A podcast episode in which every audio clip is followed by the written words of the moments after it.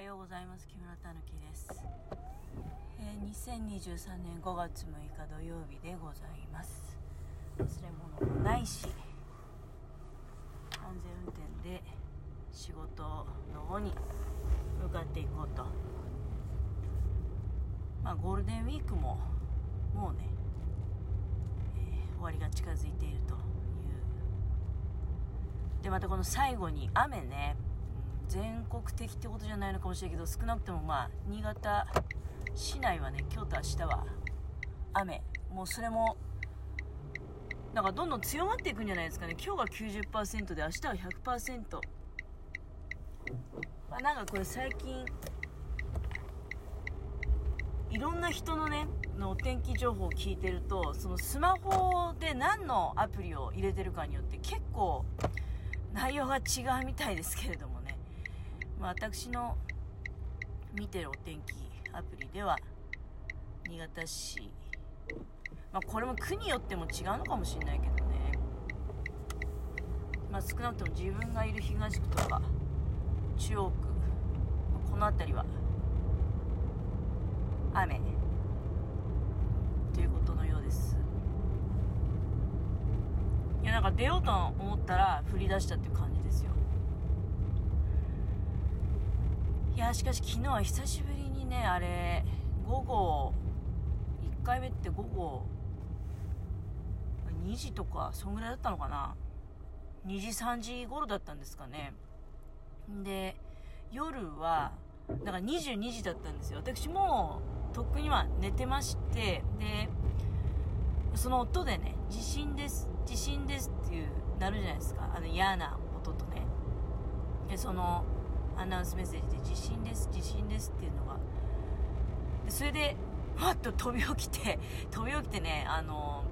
まあ、私ソファベッドに寝てるんですけどそんなに高低差ないからねあの怪我をするようなあれじゃないんだけどただ転げ落ちたんですよ。びっくりして転げ落ちて目が覚めて。でまあ地震ですっていう風に言ってるので家のもののスマホと自分のスマホ2つ同時にね昼間は自分のやつだけででもそれも久しぶりに聞いたからもう心臓すごくねドキドキしましたけど。で夜はまあ2台が同時にそして飛び起きてまあその時に時計を見たらね22時だったんですよ。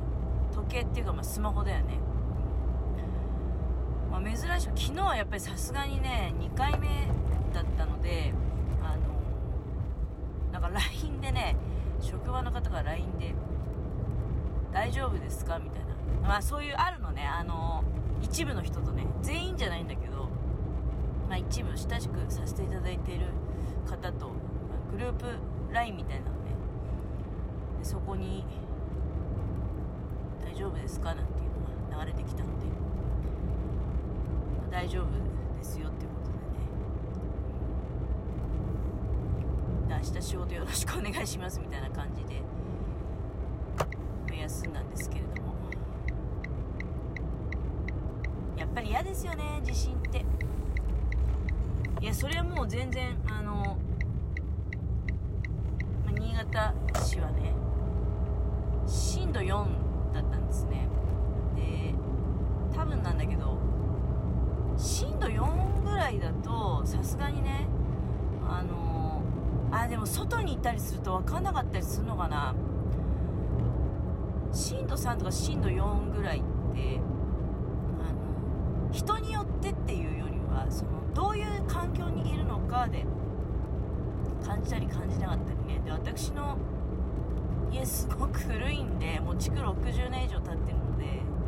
いや久しぶりになんか嫌な音したんですよ。あのバリっていうみたいな。えこれ絶対木なんかあんじゃんっていう感じ嫌だなって思ったんですけどでもねあのその時にまあそうそうその時にっていうかさ後でねあって思ったんだけどいや実はその地震です地震ですって昼間の地震です地震ですって言われた時に自分一人で作業部屋におったんですよ。2回ね。で、まあ、まずねすごい不安に思ったのがミシン大丈夫かなってなんか、なぜかね、なぜかミシンの心配をしたと、まずね、一番もう今、一番高級な、あのー、家電なので、我が家の中で。いや、もちろん大丈夫ですけど、大丈夫なんですけど。まあ、結構自分のテーブルね、自分で手作りのテーブル、あのー、頑丈ですし、信頼できますんでね。ただまあその、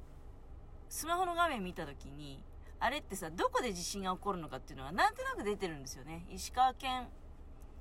あたりで、あの、地震がね、発生しますみたいなことが書いてあって、で、そうするとさ、なんか、あ、ここじゃないんだっていう風にやっぱりまず思っちゃうんだよね。それで、あの、いや、私、やっぱり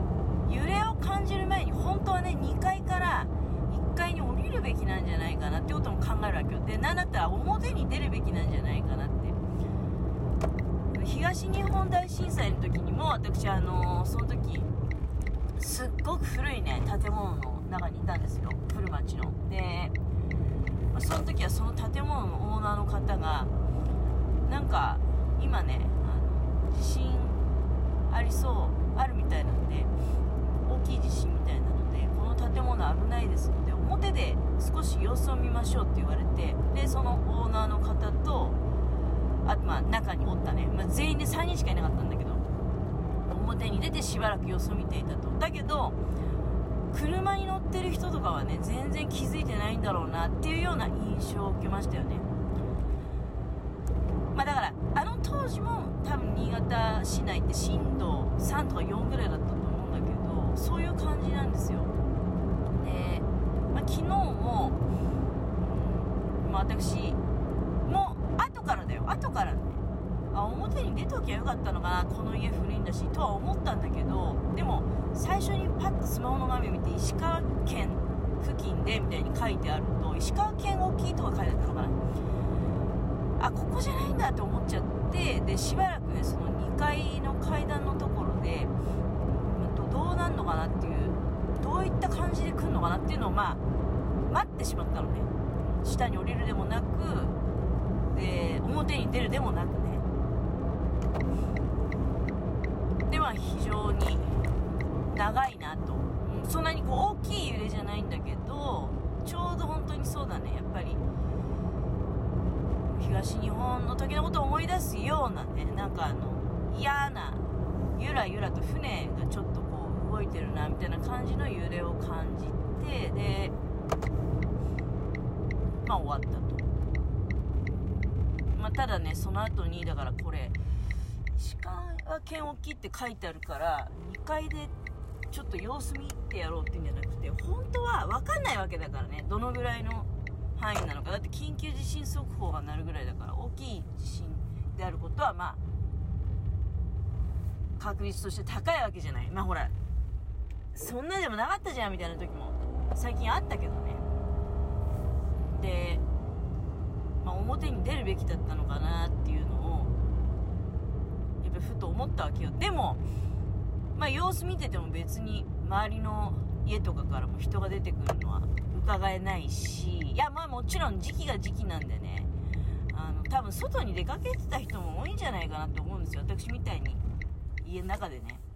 としてた人昨日天気すごく良かったですしね少数派なのかなっていうのも思ったんですけれども。でまあ帰ってきてで家の者にその話をしたらですね家の者が言うにはいやまあ2階におってよかったんじゃないってそういう意見もあんのよね。2階におってよかったんじゃないだろうかと。でその階段から降りる途中にすごく揺れて階段で例えば転げ落ちて怪我をするとかね我が家古い家なのであの結構急なストレート系なんですよ。だからそれはいつもね怖いなって思ってるんだけどあのー、最後まで行っちゃうのね。で一番下にガラスの扉があってですねこれもちょっとあのー、まあでもガラスそれもう触ったら割れるみたいな感じじゃなくて結構硬いしっかりしたガラスなので、まあ、昔の重いねやつなのよ。大丈夫なんじゃないかなと思うんだけどでも家の者が言うには階段から降りてる途中にまあ大きい揺れが来て足を踏み外すとか転げて怪我をする方がまあどっちかっていうと心配なんじゃないかなってね。だからまあ自分がいたところに行ってその頭を守るとかね。でも我が家あんまりそのローアングルっていうか高いね本棚とか置いたりしてないんですよ。でそんなにもうそもそもその部屋がなんかキューキューしてるっていう感じじゃないので、まあ、なので何かのその荷物がでもまあ今結構いろいろあるからな私の部屋特に。うんまあどうしたもんなのかななんて思いながらね、まあ、我が家ほとんどそうだね耐震補強みたいなことは正直してないよね古い家で。壊れたら壊れたでいいじゃない。だけど壊れたら壊れたでいいじゃないって言ってもそこに自分がね巻き込まれて下敷きにとかいうことだとまあでも実際今回もねそういう被害に遭われて亡くなられてる方もいらっしゃるわけですけれども。まあ考えちゃうんだけど実際はね先立つものもないしなっていう感じでどうしたもんかなって思いながらいつもねその時が来るまで、まあ、どうしようもないんだろうまあ家の者が言うにはねあのどこにいても多分ねダメな時はダメだよって表にいてもねまあ確かにね表にいてそれこそ落ちてきた瓦が当たってとかそういうこともあるかもしれないしね。だからあのその時に取りうる一番の安全を考えたらいいんだよということを言われたんですけれどもまあこれ以上ねちょっと自信がないことをもうただ祈ることしかできない無力をねいつも感じているんですけれども、まあ、それでもね何もしないよりは少しはね意味があるのかなと思って。祈ってみてます、うん、まあそういう祈りの力がね一つでも多くなれば何か通じることがあるんじゃないかなと思って。